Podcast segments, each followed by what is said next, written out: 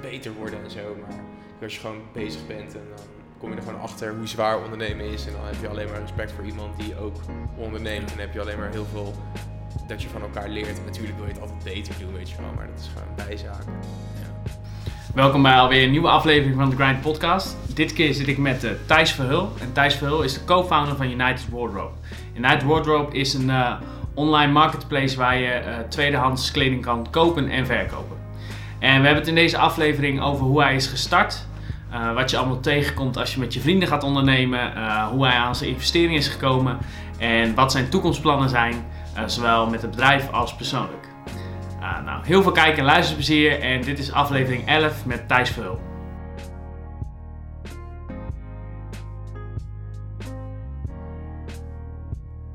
Nou, Thijs, welkom. ik ben eigenlijk benieuwd, want jij bent United Wardrobe begonnen. Maar kan je vertellen waar je zelf uh, bent begonnen? Wat voor studie heb je gedaan? Kom je uit Utrecht?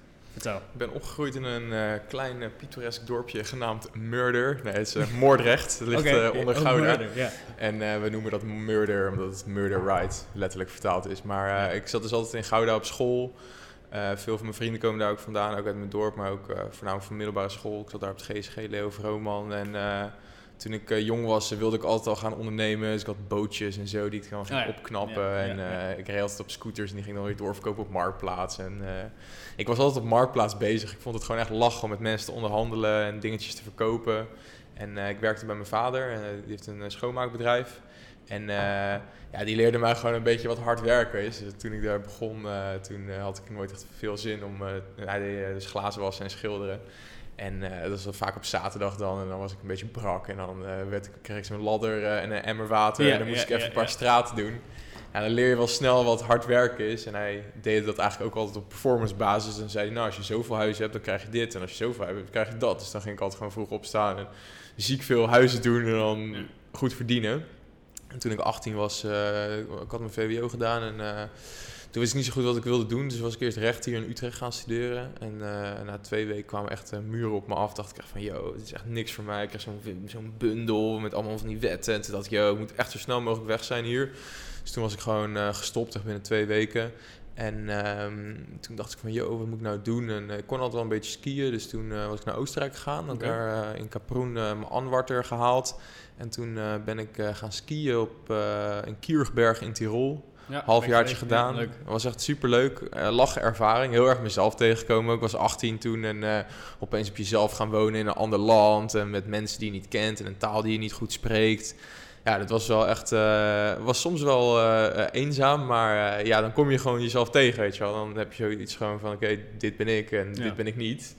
Um, en toen kwam ik er echt gewoon achter. Ik wil gewoon ondernemer worden. Ik wil nooit voor een baas werken. Nee. Ik had toen wel een baas en uh, nou, had ik al een goede relatie mee. Alleen ik merkte gewoon dat ik, uh, ik mocht daar bijvoorbeeld ook uh, kroegentochten gaan verkopen.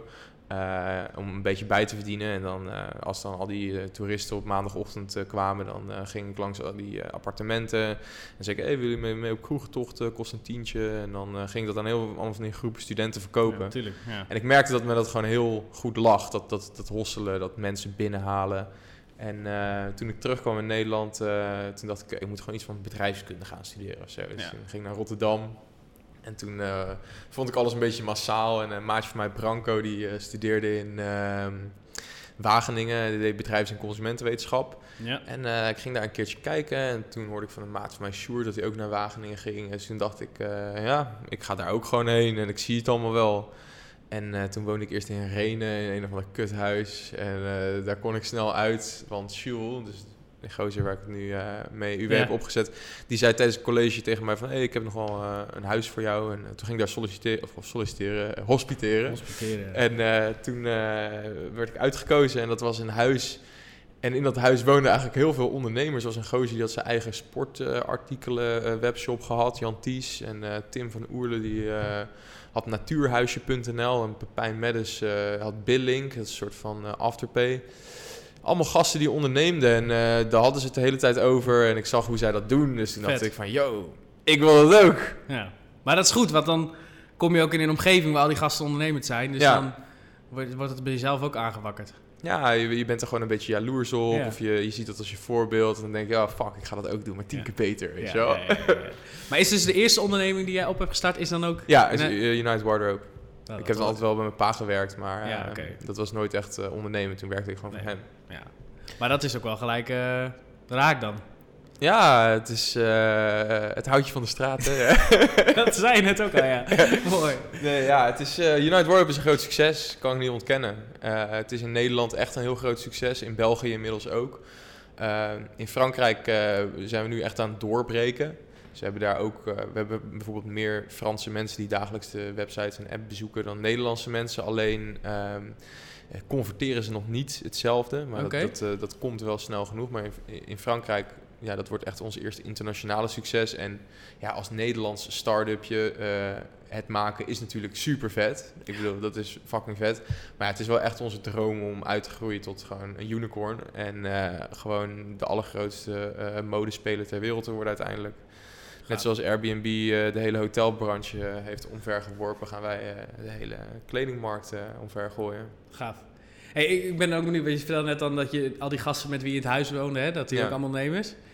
Heb je daar nog contact mee met die gasten? Zeker, met uh, ja, Jan Ties, die woont inmiddels in uh, Brazilië. En okay. uh, Tim, die woont in Rotterdam, die heeft net een kleintje gekregen. En die, zie, die bellen we, ik bel me vaak nog wel met Tim om een beetje dingen uit te wisselen over marketing of over zijn bedrijf, over investeringen. Dus ik zie ze nog wel af en toe.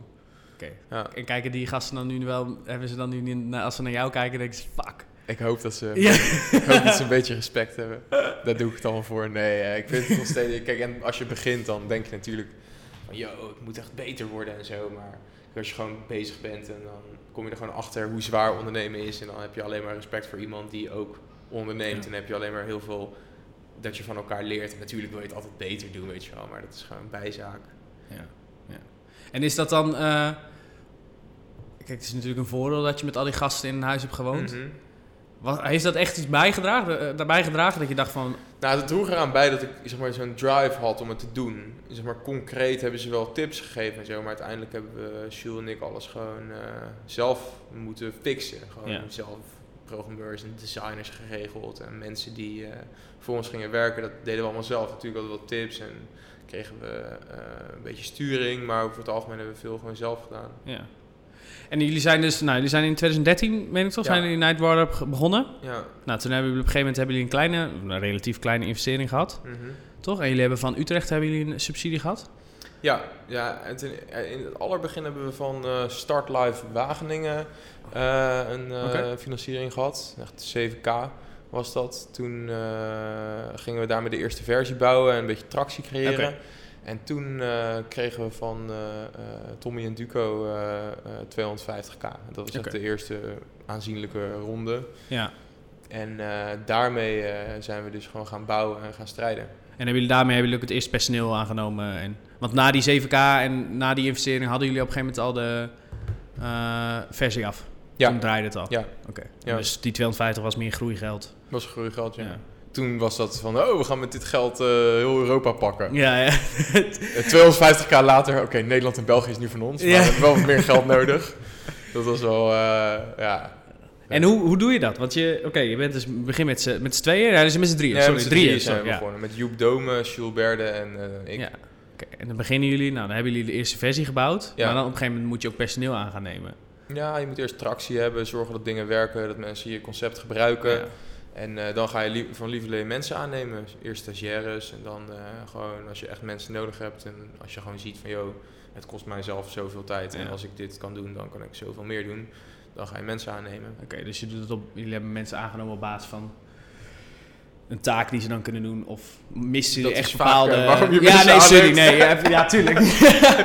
nee, oké, okay, maar, maar wat je moet doen, uh, dat weet nog niet. ja. Nee, maar je kan, kijk, uh, je kan jezelf vrij spelen of je kan zeggen, oké, okay, uh, deze skill hebben wij niet.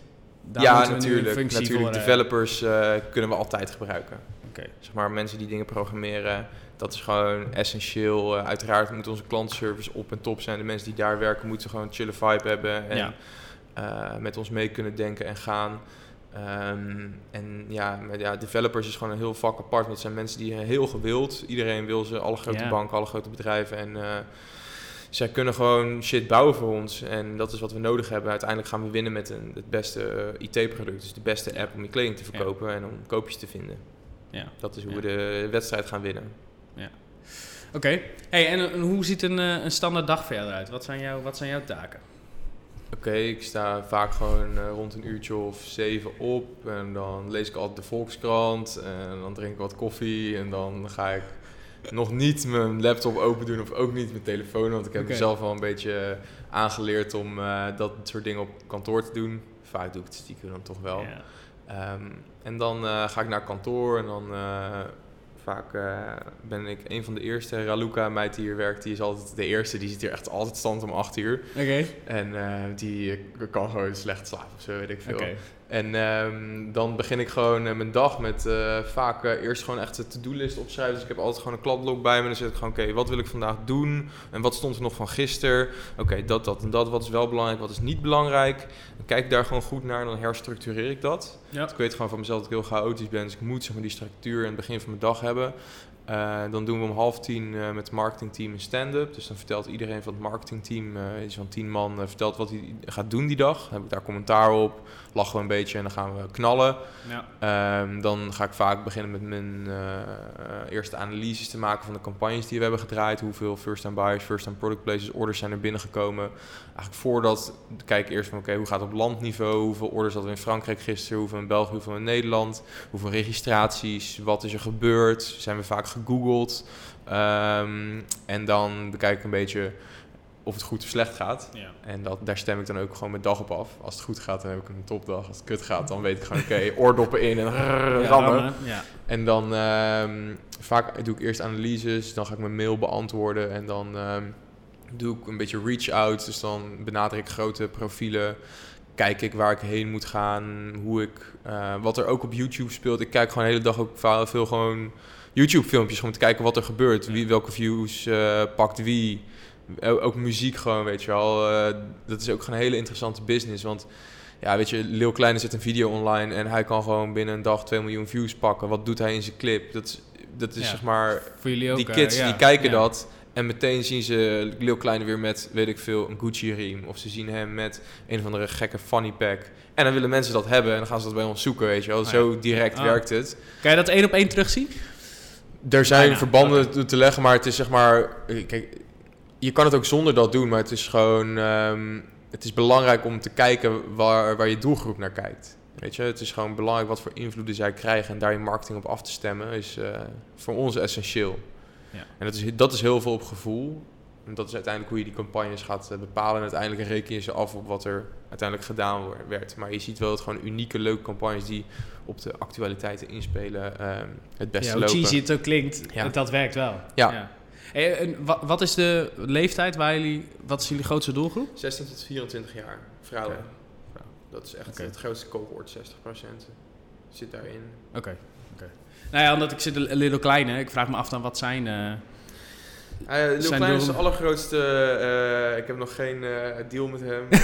nog niet? Zijn manager Nathan Moskovic is een goede onderhandelaar. Oh, Shout-out naar hem. nee, ja, ja, dat is gewoon... ja, wat zijn... Wat, in ieder geval wat de doelgroep was? Ja, of dat... Nou, ik vroeg me af of Little Kleine... Is dat niet iets jonger, maar... Dat is inderdaad wel jong, maar er zitten ook heel veel jonge meiden bij ons op platform. Meiden van 14 die uh, geen H&M om de hoek hebben, die nog ergens op het platteland wonen. Oh ja, natuurlijk. Uh, Die oudere dames bij ons op het platform zitten, die vinden ze stoer, die vinden ze tof, daar willen ze kleding van hebben. Uh, en die hebben gewoon zakgeld en dat is beperkt en dan kunnen ze bij ons koopjes van scoren. Ja. Dus dat Want jullie hebben ook een soort van, dat vind ik ook denk jullie hebben in het platform natuurlijk ook een soort van influencers gecreëerd. Ja, toch? Want jullie hebben influencers noemen wij het. Oké, ja, oké, okay, tof. Dat zijn chicks die gewoon bij ons uh, door de verkoop van kleding uh, populair werden en uiteindelijk ook op Insta meer volgers kregen of op het platform volgers hebben. Ja. Gaaf hoor. Nou ja, wel gruwelijk dat dat om je eigen platform, dat daar dan uiteindelijk weer mensen groeien. En uh, toch mede door jullie platform. Ja. Dat is wel kicken. Oké. Okay. Um, ik was eigenlijk benieuwd, want hoe is dat? Je hebt met die uh, twee gasten bij het begonnen. Ja. Hoe is dat? Want je hoort van iedereen altijd, in ook in mijn omgeving zeggen ze... ja, begin nou niet met je vrienden of begin nou niet met bekenden. Zoek gewoon iemand die, uh, waar je alleen zakelijk een relatie mee hebt. Ja, het is ook wel gewoon goed fout gegaan op een bepaald moment. Ja.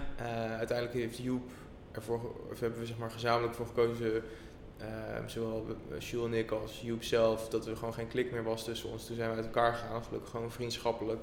Dat was tijdens de eerste investeringsronde. Dat was wel pittig. Ja, dat geloof en, ik. En Jules zag ik altijd als een vriend en zie ik nu nog steeds als een van mijn beste vrienden. Alleen, ik heb nu met Jules geknikkerd. Toen kwam ik op de Unie tegen en we hadden het altijd samen al over ondernemen. Dus ik, heb, ik, ik zag hem veel meer gewoon als een zakenpartner, ook in het begin. In het begin uh, gingen we wel eens uh, naar Nijmegen fietsen of zo, of gingen we iets lachers doen. Maar hij zat op een studentenvereniging en ik niet. En we hadden best wel een gescheiden leven. Als okay. vrienden, ja. als we elkaar zagen, was het altijd: oké, wat gaan we maken? Hoe gaan we een gek bedrijf bouwen? En um, ja, uiteindelijk uh, om het echt met je vrienden te doen, dat is wel, dat is gewoon la heel lastig. Ja. Want uh, je stelt gewoon je vriendschap, stelt je gewoon op het spel. Want op het moment dat het niet meer goed gaat, dan ben je zowel je zakenrelatie als een goede vriend kwijt. Dus dat zou ik niemand adviseren om zaken te doen met zijn vrienden. Ja, en hoe hebben jullie dat, hebben jullie dat gewoon heel goed uh, afgestemd? Van oké, okay, nee, nee ja. gewoon gaan knallen en gaan kijken. En uh, toen kwamen we er gewoon achter, in elke goede start-up heb je, uh, of in elke succesvolle start-up in de IT heb je een hippie, een hacker en een hustler. Dus de hippie die heeft het idee, de visie, ja. die weet waar we naartoe willen. Dat is Strategisch, okay. dat is CEO, strategisch goed, met cijfers goed. Dan heb je de hacker, dat is degene die alles aan elkaar hackt, de programmeur. Um, dat is in ons geval nu Thijs Slijkhuis. Dus Thijs Slijkhuis heeft Joep zijn plek ingenomen als programmeur. Uh, Joep programmeerde eerst voor ons uh, en Thijs in opdracht. En Thijs heeft net zoveel aandelen gekregen als ons toen hij erbij kwam. Ja. En uh, Thijs is echt de hacker en ik ben de hustler. Dus ik zorg ervoor dat gewoon de hele dag shit wordt geregeld. Um, ik, ja, meer marketing. En, ja, ik bel veel mensen. Ik probeer dingen voor elkaar te krijgen. Uh, en ik durf soms dingen te zeggen en dingen te doen die andere mensen als uh, opdringerig of vervelend ervaren. Ik ben soms ook een beetje opdringerig en vervelend. Dat geef ik ook wel toe. Maar dan krijg je wel gewoon shit voor elkaar. En uiteindelijk doe ik het in het belang voor UW. soms denk ik wel van, oh shit, kan ik deze persoon nog een mailtje sturen of bellen? van ja, weet je, fuck it. Als we die deal rondkrijgen en als zij iets over UW kan vertellen, dan is het dubbel en dwars waard. Dus laat ik het gewoon doen. En die mentaliteit, ehm, die heb je gewoon een beetje nodig. Want uh, vooral in de IT zijn uh, ja, programmeurs, ontwikkelaars uh, en strategen zijn vaak terughoudend. Die zien wel iets, die visie. maar Shiel zegt gewoon tegen mij, yo Thijs, fix deze shit voor mij man, regel dit. En als het over belastingaangiftes gaat, of over onze nieuwe ronde, of over waarderingen, verwateringen, weet ik veel wat, dan heb ik zoiets van, oh sure, hoe zit dat dan? en, uh, en als het over IT gaat, ja, Thijs Slijkhuis, deze guy is gewoon een zieke wiskit. Hij uh, kan zowel bizar gitaar spelen, ik kwam er ook achter vorige week dat hij nog kan voetballen ook. en hij is gewoon full stack developer. En daarnaast heeft hij ook nog gewoon een vriendin. Ook nog? Oké, okay, dat is ook wel... dat is ook knap. ja, weet je, gewoon echt respect voor deze guy. En um, hij is gewoon de meest bizarre developer die ik ken in ieder geval. Uh, hij kan gewoon alles van opzetten tot een server tot een iOS-app bouwen. Ja, dat, soort, uh, dat is de reden waarom hij aandelen heeft gekregen. En uh, iedereen heeft talenten bij UW, maar Thijs S was zo extraordinary goed in wat hij deed... dat we gewoon dachten van, joh, okay, deze guy moeten we, moeten we erbij houden. Dus we geven hem aandelen. En sinds hij aandelen heeft, is UW ook zijn kindje. Dus als de server eruit ligt op zondag om drie uur s'nachts, ja, dan, dan gaat hij het fixen. Ja, Hoop. Kompion, ja, Jules. En met Jules heb ik gewoon een hele chille band. Soms hebben we echt zieke ruzie, uh, steeds minder over dingen, hoe dingen lopen. Maar ja. um, over het algemeen zijn we steeds meer aligned en hebben we gewoon een goede rolverdeling. Hij fixt gewoon heel veel shit en is gewoon bezig met uh, programmeurs en ik ben gewoon bezig met mijn ding. En, maar het is ook goed dat iedereen zijn eigen ding toch heeft? Dat je... Ja, dat sowieso. Ja, ja. Als je alleen maar hosselaars hebt, dan ja, dan wordt er niks gemaakt. Als je programmeurs hebt, dan wordt er nooit iets verkocht. Ja, precies. En dan met alleen strategen kom je ook nergens. Nee. Dus dat is heel belangrijk. Ga je met gasten ondernemen, uh, zorg ervoor dat je met mensen gaat samenwerken. En kijk, weet je, je vrienden zijn vaak gewoon mensen die op je lijken. Daarom zijn het je vrienden. Je vindt het tof. Zeg maar, ze hebben vaak een beetje dezelfde kledingsmaak en ze zijn ook vlot als jij vlot bent. En als zij programmeur zijn, zijn ze vaak ook programmeur, weet je. Dat, zo gaat het met vrienden. En als je met mensen gaat pro uh, programmeren, ondernemen, dan is het gewoon belangrijk dat je gewoon op elkaars kwaliteiten aansluit. Anders gaat het op een gegeven moment gewoon frictie opleveren. Ja. Dat is uh, belangrijk. Ja, en zodra dat, dat hoor je tenminste, zodra dat met geld gemoeid gaat, dan daar gaat het altijd. Uh, ja, toch? Dan, ik heb het vaak genoeg gehoord van mensen die dan uit elkaar gaan, omdat het Ja, ja, vaak is geld niet de eerste reden. Vaak heb je gewoon frictie of ja, wat de visie is problemen, visieproblemen en uiteindelijk gaat alles kut en dan gaat het met geld ook kut en dan gaan mensen met geld weg. Bijvoorbeeld. Ja, kan. Hey, en jullie hebben ook uh, investering gehad. Ja. Nou, jullie hebben. Ik kon niet vinden wanneer jullie die, uh, die grote investering hebben gehad van een miljoen. September. September, oké. Maar drie weken geleden weer anderhalf miljoen euro gehad. Oké. Ja. Dat is wel... Uh, en dat, is... is secret. nu is het ook voor de media. Oh. Hebben we hier een... Uh... Dat is een tussenronde voor Frankrijk eigenlijk. Om ervoor Precies, te zorgen zeggen, waar zie je... Waar, we waar gingen zo hard in Frankrijk dat onze huidige investeerders, Peak Capital... Ja. Uh, en ook... dat is van de, de, de, die gasten achter drukwerkdeal, toch? Die zit daarin? Ook zitten, okay. Die zitten daar ook in. Er zitten heel, heel veel mensen, die jongens van Hives, jongens van vakantieveilingen, uh, jongens van Booking.com, dat weet ik niet zeker. Maar wel, zeg maar, Arthur Kosten is ook een van onze investeerders. Die is oud-CMO van Booking.com. Okay. Uh, en waarom hebben jullie voor hun gekozen? Want ik neem aan dat... Nou ja, misschien kan je hem iets verder nog. Kan je vertellen hoe, hoe ga je zo'n traject in? Hoe ga je... Want hey, je hebt op een gegeven moment geld nodig van wij Ja, kijk, op een gegeven moment heb je gewoon tractie. En dan weet je gewoon van oké, okay, we hebben gewoon een goed pitch deck. En we kunnen nu gewoon geld ophalen. En uh, dan denk je natuurlijk, oh, we gaan 5 miljoen ophalen of 2 miljoen. Ja. Maar dan moet je gewoon realistisch zijn en kijken van wat kan. En toen zijn we naar Stockholm gegaan, uh, daar met EQT gepraat. Dat was lachen. Um, we hebben met heel veel Nederlandse partijen, heel veel angels gezeten.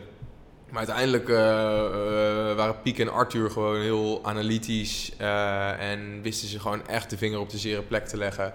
En dachten, oké, als we met deze partij in zee gaan, dan kunnen we gewoon echt schalen. Dan kunnen we verder gaan. En ze hadden ook Katowiki gedaan, dat vond ik ook wel stoer. Ja. Ze hadden niet de allerbeste deal uh, voorgesteld uiteindelijk. Maar um, we dachten, we hadden gewoon vertrouwen in ze. En um, ja, uh, Peak doet maar een paar participaties. En het is echt een beetje de Harvard van de Nederlandse investeringswereld. Ze ligt hier helemaal door. Je gaat zes keer door de, uh, door de zeven heen. En uiteindelijk kijken ze, kunnen we dit doen, ja of nee? En uiteindelijk hadden we gewoon goede retentiecijfers, waren onze users gewoon goed engaged, onze app populair. Hadden we niet heel veel geld uitgegeven om te komen waar we nu zijn en uh, dachten ze, nou, laten we dat gewoon gaan doen.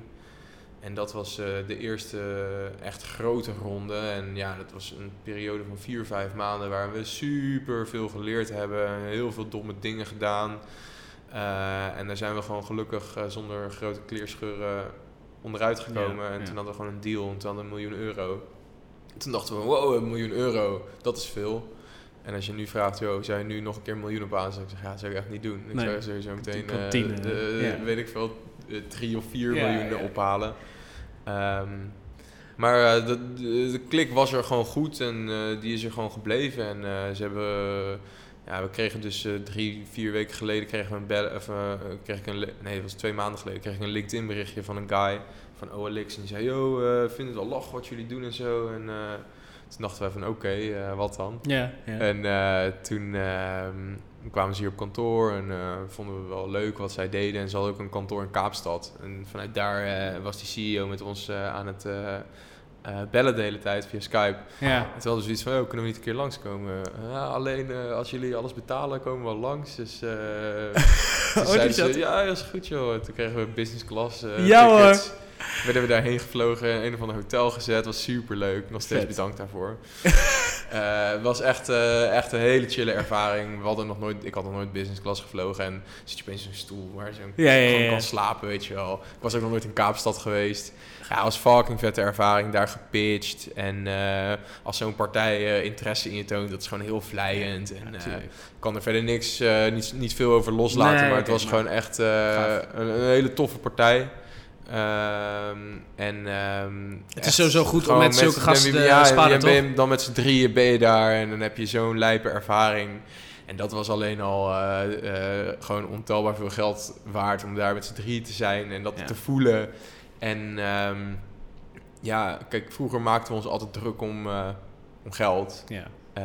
Om te kijken, oké, okay, kunnen we nog mensen aannemen? Kunnen we dit wel doen en niet? En dat is er gewoon niet meer, waardoor we nu gewoon de vrijheid hebben om eigenlijk een beetje te doen wat we willen. Uit, natuurlijk kijken we nog gewoon naar de euro's en kijken we wat we doen, levert het wel op. Ja. Maar we, hebben, we kunnen nu gewoon zeggen van, joh, we doen nu gewoon even een testcampagne. Ja. En als het niet werkt, dan is het even jammer. Maar dan hebben we het in ieder geval geprobeerd. Ja, en dan weten we, dat die richting niet... Uh... En vroeger als we dat deden, dan uh, waren we gewoon bijna failliet. Als we even een testcampagne deden. Het geeft ook wel rust, zeker nu. Dat het je geeft wel een bepaalde rust. Er is nog steeds de drive om gewoon keihard te knallen elke dag. En gewoon zo snel mogelijk keer vier te gaan uh, binnen een jaar. Ehm, maar eh, we, kunnen, we hebben wel gewoon speelruimte. We kunnen wel gewoon doen wat we willen. En we hebben gewoon een visie die we nu gewoon uit kunnen rollen. Dat is wel heel fijn. Vet. En die, die gasten die in jullie hebben geïnvesteerd, of dat bedrijf, uh, dus dragen zij naast nou, financiële middelen ook nog andere dingen? Kunnen jullie bij hun terecht? Of nou, we hebben mentorship? Straks, in Amsterdam uh, op de Herengracht uh, weer een barbecue met honderd andere mensen uit de Nederlandse VC slash skill-up wereld. Gasten van Adjen en zo zijn erbij. Ja, het is gewoon fucking vet. Ze hebben gewoon goede connecties, kennen gewoon alle grote partijen. En vroeger moesten wij dan zelf die investeringen gaan regelen. En nu regelen zij dat gewoon van ons, zodat wij onze shit kunnen doen. Perfect. En uh, ze zijn hier gewoon wekelijks en hebben we gewoon echt strakke meetingen. Uh, waarin gewoon wij vaak... Uh, waar er gewoon even de zweep over ja, ik wou dat zeggen, ja, ja. In het begin had ik daar wel een beetje moeite mee. Maar uiteindelijk kom je er gewoon achter dat je gewoon superveel leert van die gasten. Dat is gewoon leuk. En... Um, ja, weet je, kijk, uiteindelijk willen zij gewoon keer 10 ROI. Ja, tuurlijk uiteindelijk willen wij dat natuurlijk ook gewoon. Dus uiteindelijk, je hebt gewoon doelen die aligned ja. zijn, je wil allebei vooruit. En dat is gewoon rammen en dat is super leuk uh, om te doen. Maar uh, in het begin was het van, oké, wat moeten we nou doen? En uh, moeten we dit draaien en dat draaien? Ja, je moet gewoon presteren. Ja. Dat is gewoon... Die Geeft ook wel druk natuurlijk. Ja, is ook als je wel, een drag krijgt, dan...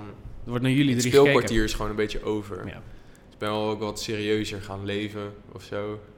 Als ik, ja gewoon wat ik ben gestopt met roken. Ik ben gewoon meer gaan, gaan sporten. En gewoon wat serieuzer met uh, mijn leven bezig of zo. Omdat je nu toch wel gewoon heel veel. Wat was, die, was die balans een beetje bij jou zoek van dat work-life? Ja, het was echt. Uh, ik was echt. Uh, zo de eerste drie, vier jaar was het gewoon echt.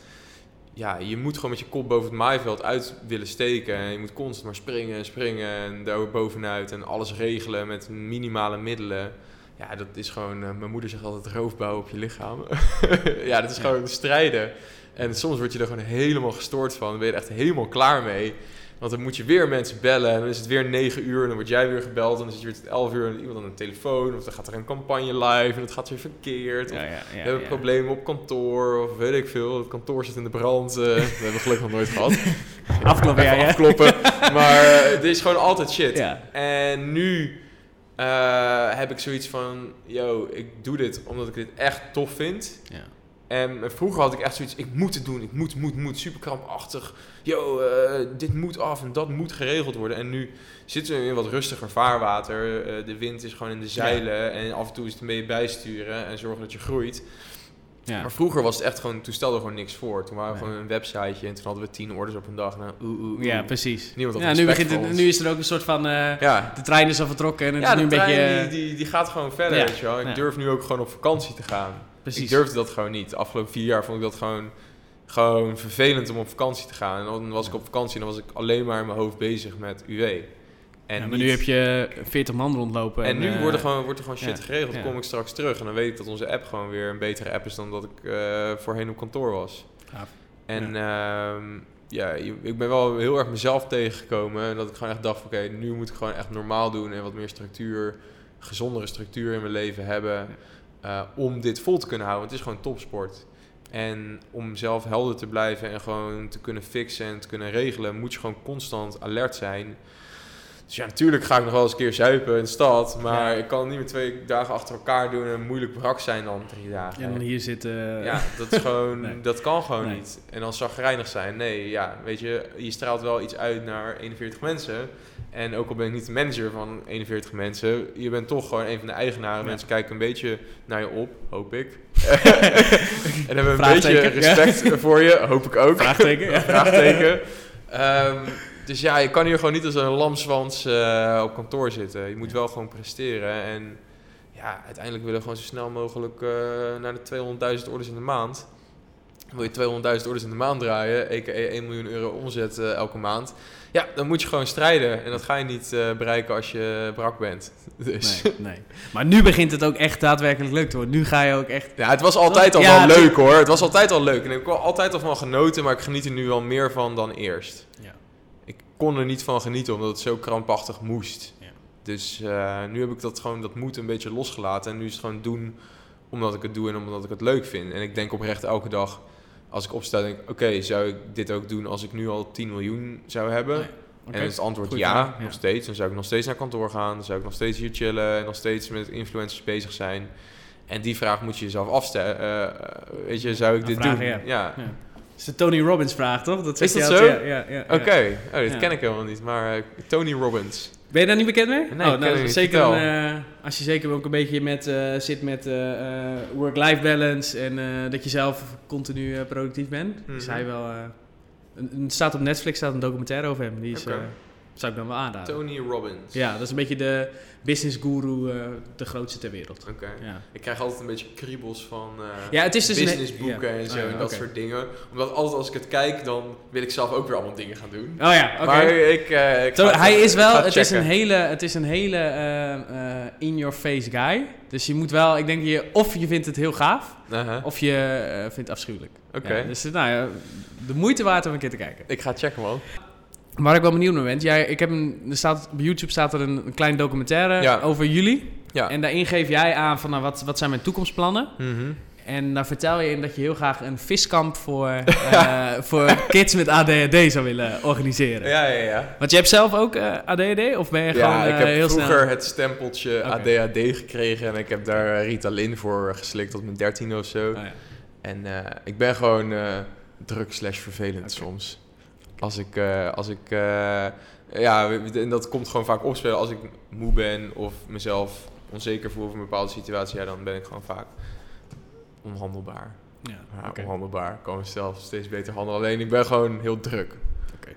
En, uh, Hoe ga je daarmee om in, in, in, bij United Wardrobe? En hoe heb je daar een beetje balans Het is gewoon een balans vinden. Als je, kijk, als je gezond leeft ehm, en gewoon een beetje gezond eet en ik zeg ook altijd, mijn lichaam is een tempel. nee. Zeg je dat ook elke ochtend in de spiegel? Ik heb dat ooit één keer gezegd voor de grap en iedereen zit me daar nu mee te pesten hier op kantoor. Maar um, kijk, uh, eh, ADHD'ers die, uh, zijn mensen die zichzelf heel erg kunnen focussen op één ding. En daar helemaal voor kunnen gaan. En zodra het maar net niet lukt of net niet op hun manier, een beetje tegen het autistische aan, dan weten ze niet wat ze moeten doen en dan gaan ze maar heel druk zijn vaak. En met kinderen zie je dat ze zich vaak zeg maar, in een groep op school vinden ze het zeg, moeilijk om zichzelf te gedragen omdat er dingen van hun worden verwacht. En dan is een enige reden van, hé, hey, uh, ik heb aandacht nodig, dus ik ga maar druk zijn. Dat is vaak hoe ADHD werkt. En je hebt er tienduizend verschillende vormen van. Je hebt ook gewoon kinderen die druk zijn, die krijgen het stempeltje. Ja. Maar um, ik was vroeger echt best wel druk en onhandelbaar, zeker op de basisschool. En um, op de middelbare school had ik dus echt wel, zeg maar, gewoon een missie. En dat was mijn VWO halen. En daar ging ik gewoon voor. En daar was ik gewoon geconcentreerd mee bezig. En ja, het, is gewoon voor mij heel belangrijk om dit te doen. Om gewoon mezelf te bewijzen. Ik weet niet waar het vandaan komt. Maar op de een of andere manier wil ik me gewoon bewijzen. En elke keer als ik van dat pad afwijk, dan heb ik zoiets van... Fuck, ik moet me nu concentreren en nu gewoon gaan. En um, ik heb er dagelijks mee te maken, want ik vind het nog steeds heel moeilijk om stil te zitten of in meetings te zitten of naar mensen te luisteren. Weet je, dat is, vind ik een van de moeilijkste dingen die er zijn. Dat, ja, ik kom er soms over als een ziek ongeïnteresseerde lul omdat ik gewoon ergens anders heen kijk of weer door iemand heen begin. Maar als mensen, ja, ik vind het gewoon heel moeilijk om dingen aan te nemen of een langdurig goed naar mensen te luisteren. Ik weet ook niet waar het vandaan komt, maar heb je daar een soort van manier dan voor jezelf gevonden hoe je daar dan, of is het gewoon, dat ervaar je nog steeds? Ja, trial and error. Ja. En natuurlijk zijn er um, ja, dingen die je wel gewoon kan doen, zoals mensen aankijken en proberen naar mensen te luisteren. Alleen ben ik zo snel afgeleid, weet je wel. Er hoeft maar nu iemand daar een raam open te doen. En ik zit naar buiten te kijken en ik denk, waarom doet iemand daar dat raam open? En waarom vliegt dat vliegtuig daar? Oh, er zitten mensen in, weet je wel ik kan, als ik in een afgesloten ruimte zit, dan kan ik gewoon mijn ding doen. En nu zitten we hier natuurlijk ook in de kantoortuin. En soms word ik daar wel gewoon een beetje gek van. Want dan gebeurt achter me is er weer een bug op de live server. en dan gaat er iets fout. En dan is er weer een deal die live gaat. En die heb ik niet onder controle. Of iemand naast me die vraagt me iets. En dan kan ik gewoon niet met, met zoveel dingen tegelijk bezig zijn. Ik denk dat iedereen dat wel heeft. Tuurlijk, heb ik ook. En dat is, dat, ze zeggen toch ook als je, als je ergens mee bezig bent en iemand vraagt wat aan je of haalt je uit die concentratie dan heb je weer iets van 15 minuten nodig om daar weer helemaal... Ga je dan, werk jij dan ook veel apart? Ga je dan bijvoorbeeld hier ook in die kantoortje zitten? Probeer dat wel te doen. Maar meestal zit ik wel gewoon achter mijn bureau. En mensen weten soms ook wel van mij, oké, nu heeft hij zijn oortjes in, dus oh, ja. laat hem even met rust. Dat hoor je ook wel, hè? Dat als de koptelefoon op zijn oortje in, dan mag je even niet storen. Ja. En dan, uh, ja. ja. Oké, en, en um, zou je dat echt willen doen, dat zo'n zo'n viskamp uh, ja, organiseren? Man, ja, steeds, uh, al zou ik... Want vissen was voor jou was dat... Hebben, binnenkort, wie weet, miljonair. Nee, ja, zit wel dik in. Maar nee, um, als ik ehm, ooit niet meer dagelijks bezig ben met United Wardrobe, misschien over tien jaar, dan, uh, of misschien al eerder, dan zou ik me heel tof lijken, want ik viste vroeger heel veel. Ik werd daar heel rustig van, ik kon me dan concentreren en ik vond het helemaal de shit. En het lijkt me heel tof om gewoon uh, ook drukke kids die, die nog niet kunnen vissen, gewoon een beetje bijdragen hoe ze moeten vissen, hoe dat werkt. Dat lijkt me echt lachen om dat te doen. Ik heb het nog nooit gedaan en ook kinderen begeleiden ja, ik heb wel uh, wat jonge neefjes en ik vind het wel lachen om dingen met ze te doen. Alleen... Um, maar je wil wat, wat het jou heeft gebracht toen? Ja, ik wil, het lijkt me heel mooi om zoiets over te brengen. Ik geef ook wel eens gastcolleges uh, op universiteiten en dan vind ik het zo leuk om het aan het einde van zo'n uh, college allemaal vragen te beantwoorden. En mensen die, uh, ja, het is toch wel, mensen hebben dan respect voor je, dus dat is leuk om die waardering te krijgen. Ehm, en om, om die mensen te inspireren. Veel mensen zeggen, oké, ik ga nu ook een website beginnen of ik ga dit doen en hoe werkt dat dan? En, uh, ja, ja, dat is eigenlijk bij jij, toen jij in het huis in Wageningen zat, dat je ja. al die gasten, fuck, fuck, fuck. Ja, ik had je, superveel... Uh, ik snapte dat eerst niet zo goed, hoe, waarom mensen bijvoorbeeld vrijwilligerswerk deden. dacht ik altijd van, waarom zou je vrijwilligerswerk doen? Waarom de fuck zou je ergens naar Afrika gaan en daar mensen helpen? Weet je, what the fuck? Doe je dat waarom zou je betalen CV? om... Ja, doe je dat voor je cv of zo? Maar nu merk ik gewoon dat het soms echt gewoon lachen is om mensen te helpen. Ik had mijn broertje met het opzetten van zijn onderneming en we zijn nog niet heel ver, maar elke keer als we iets doen, dan voelt het gewoon goed en lachen als je daar waardering voor krijgt. En dat lijkt me dus ook heel tof om zo'n kamp op te zetten. Uh, ik zou dat nog steeds uh, graag willen doen. Als ik misschien wat jaartjes ouder ben, misschien ook zelf kinderen heb. Ja. En gewoon met van die kids een beetje gaan vissen en ze het shit leren. Ja, dat lijkt me wel mooi. Cool. Ja. En nou, een beetje in het verlengde, wat zijn dan, wat zei jij, wat zijn toekomstplannen? Wat, nou ja, United Wardrobe gaat natuurlijk nog wel wat jaartjes door. Dat hoop ik tenminste. nee. Je gaat op de Bahamas liggen, een beetje. Met een helikopter. ja, ik wil wel heel graag een helikopter hebben. Nee, ik hoorde laatst uh, dat de eigenaar van Trust, dat muizenbedrijf, weet je ja? dat die guy heeft een kantoor in Dordrecht en die gozer die vliegt dus elke dag in de lunch met zijn helikopter naar zijn landgoed in Gelderland of zo. Wow, echt waar? ik hoorde die shit en dacht ik, oké, I want to have a helicopter. Yeah, yeah. Nee, goals. nee, dat zijn geen goals uiteindelijk boeit het me niet of ik nou uh, eh, 10 euro of uh, eh, 100 miljoen overhoud met UW. Zeg maar. Wat we nu allemaal hebben meegemaakt is super leuk. Ja, is toch vet. Je hebt een, kijk nou, je zit midden in Utrecht, zit je in een super groot pand, 40 ja, man. Het is echt lachen. Het is echt, ja, weet je, we hebben heel veel struggles gehad, maar over het algemeen, uh, je komt gewoon mensen, echt gewoon leuke mensen tegen die met je strijden. En weet je, soms moet je mensen laten gaan, dan is dat echt fucked up. Dan ben ik soms echt een paar dagen, weken kapot van. Maar ja, het is gewoon die ervaring om iets te bouwen. En als zou morgen deze hele tent afbranden, onze service offline gaan en we gehackt worden. Het is klaar. En dan dan sta ik de dag daarna op en dan denk ik: oké, oh ja, uh, we moeten eerst developers hebben, uh, een paar goede designs. We hebben wat customer support mensen nodig, wat vertalingen, wat marketing, wat investeringen. Oké, okay, ken die gasten nog? Bam, let's go. En binnen een paar maanden heb je gewoon weer wat staan. Zo is dat ook met die gasten van Agent volgens mij gaan. Die hadden eerst een andere start-up en die hebben toen van Axel volgens mij, weet ik niet zeker, een, van, een van de grote investeringsmaatschappijen, hebben ze meteen 50 miljoen gekregen zonder uh, dat ze proof of concept hadden. Meteen 50 miljoen gasten. Ja, jullie kunnen, jullie, we kennen jullie van ja, precies. Let's do it again. Maar dan wordt de investering gedaan op de ondernemers en niet op. Uh, daar hebben ze vertrouwen in, uh, in diegene. Ja. Daar worden veel investeringen op gedaan dat mensen vertrouwen in het team. Ja, dan even misschien een heel klein beetje terug nog naar de investeringen. Zijn, hebben ze ook heel specifiek naar jullie gekeken? Ook naar persoonlijkheid en skills? en meerdere persoonlijkheidstests gedaan. En uh, ja, toen kwam dus ook naar voren dat ik gewoon niet analytisch genoeg ben om chief marketing officer te zijn. Dus toen hebben we een andere Chief Marketing Officer aangenomen, jongen van HelloPrint, Rick Molenaar. Die zit dus nu ook in ons managementteam. En eerst dacht ik van, oké, gaat die gozer wel uh, mijn baan afnemen? Ja, is dat niet confronterend? dat was even wel confronterend, maar nu is het eigenlijk alleen maar chill. Want hij is gewoon bezig met waar hij goed in is. En dat is de juiste mensen aannemen, gewoon rustig kijken naar het team, rustig dingen uitbouwen, goed met mensen gesprek hebben, goed naar mensen luisteren. Aankijken. Aankijken. en ja, ik had zoiets van, uh, yo, ga ik dat dan trekken als hij daar de leiding in heeft? Maar eigenlijk heb, heb ik een soort van gewoon een hele chille band met deze gozer. En um, heeft hij zichzelf nu ook al gewoon goed bewezen met een paar dingen waarvan ik echt denk van oké, deze guy gaat ons ook naar een volgend niveau tillen. En kan ik gewoon de hele dag bezig zijn met dingen regelen. En dat vind ik het leukste. Ja. En het is voor jou natuurlijk ook, jij hebt, nou dit is dan je eerste onderneming. Je hebt bepaalde dingen heb je gewoon geen ervaring. Nee. Toch? Een, het managen van een onderneming met 40 man. Ja. Dat heeft ook wel skills nodig. Dat heb je ook bepaalde. Dat is een bepaalde manier, ja gelukkig uh, hoef ik niet elke dag iedereen te managen. nee, precies, maar dat moet je wel. Dat moet wel gebeuren. En uh, als, je dat, als jullie dat zelf niet kunnen, dan moet dat. Ja, dan moet ik ben echt best wel shitty manager zo. Ik kan gewoon niet. Uh, ja, ik vind dat gewoon heel lastig. Ik ben gewoon een lone wolf. Ik wil gewoon mijn eigen ding doen de hele dag. En ja, ja en, Rick die is daar nu fucking goed in om mensen in het marketingteam te sturen. En, ja, maar dat is toch perfect als je daar dan. Ja. cool.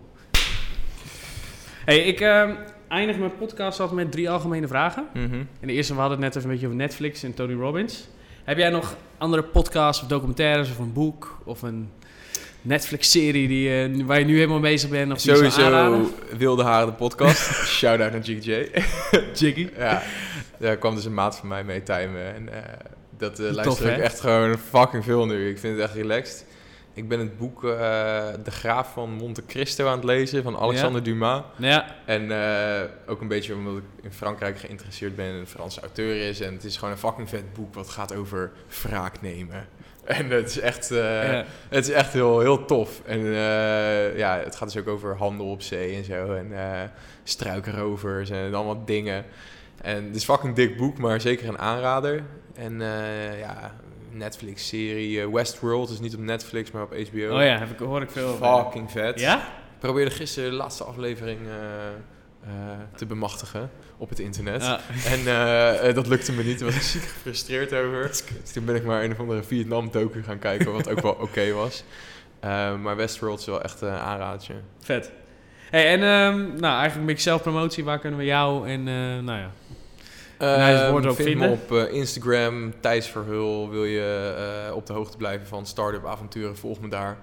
Stiekem wil ik ook een beetje influencer worden, maar het lukt nog niet echt. Dus, uh, Misschien moet je met een, een of andere tweedehands marketplace moet even samenwerken.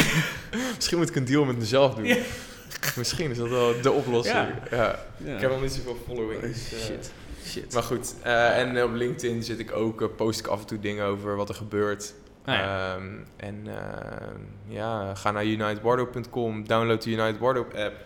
Ga je shit verkopen, want het werkt. Het werkt echt. Ik heb zoveel mensen die tegen mij zeggen... ik had er nooit echt vertrouwen in, maar ik had gewoon één keer geprobeerd... en ik had opeens mijn schoenen verkocht. Wow, het werkt gewoon echt. En ik kan zelf mijn prijs invoeren. Ja, de. En ook alles wat ik draag. Dit is gewoon 9 euro, deze schoenen 30 euro. Ja, je vindt gewoon nieuwe dingen uh, voor goede prijzen. Je vindt ook wat gebruiktere dingen voor nog betere prijzen. En... Um, ja, ga gewoon naar unitedwardrobe.com, download de app, zet je kledingkast online, score je kleding daar. Cool. Ja, check de link in mijn bio van mijn Insta, want dan kan je 5 euro korting krijgen. Kijk, promotie! ja, zo word je wel een influencer. Ja, ja, ja, weet. Nee, je moet er eerst volgen en dan mogen ze Oh ja, eerst volgen. Oh, kut. Shit, ja. Oké. Oh, shit. hey, en um, uh, ook een beetje voor mij. Wie zou ik volgens jou nog moeten interviewen? Wie vind jij Ja, Tim van Oerle uh, van natuurhuis.nl. Daar zou je ook wel een leuk gesprek mee kunnen hebben. Uh, die jongen heeft ook iets uh, heel moois neergezet. Oh. En um, ja, misschien met iemand van Piek, Johan van Mil is misschien ook wel down om een interview te doen. Misschien vindt hij dat wel leuk, misschien cool. niet. Um, ja, Alexander Klupping is ook altijd tof natuurlijk, ja. omdat hij gewoon het mannetje is in deze wereld. Ik heb ja. ook een paar keer met hem gezeten en ook echt een toffe ondernemer. Blender was ook echt Blender wordt ook, ja, wordt ook groot, hè? Ja. En, uh, Zijn podcast luister ik ook. Oh, hij heeft ook ja, een podcast? Ja, ja. Oh, ja een podcast over media. Samen met, um, ik weet zijn achternaam nooit, Feut of zo, van... Um, Feut. Ja, sorry. Ik dat is niet dat Feut is. ja, wel, wel. Ja, ja, ja. Ernst-Jan Feut heet hij voor Oké, okay. oh, die jongen die heeft een uh, van het core-respondent en hij is een Feut. Oké. Okay. Oké. Okay. Nee, het is... Nou, voordat ik het ga verneuken. Nee, volgens mij is het P-H-E-U-T of zo. Oh, het is, uh, het, hij is van de ja. correspondent heeft hij opgezet. Ja, oké. Ja, ik ken dat ook al. Even denken, wie is nog meer tof? Waar kijk ik tegenop in Nederland? Um, Jongens van Jong Internet, daar zou je een podcast mee moeten maken. Ja? je dat? Met die, ja, ja, zeker. Die gasten, Daar heb je denk ik waarschijnlijk ook al een lachen podcast mee. En voor de rest uh, uh, vraag Jules hier om de hoek. Ja, cool. Die zal er waarschijnlijk geen zin in hebben. dat hij te druk is. Ja. Nou, dankjewel man. Ja, graag gedaan. Tof.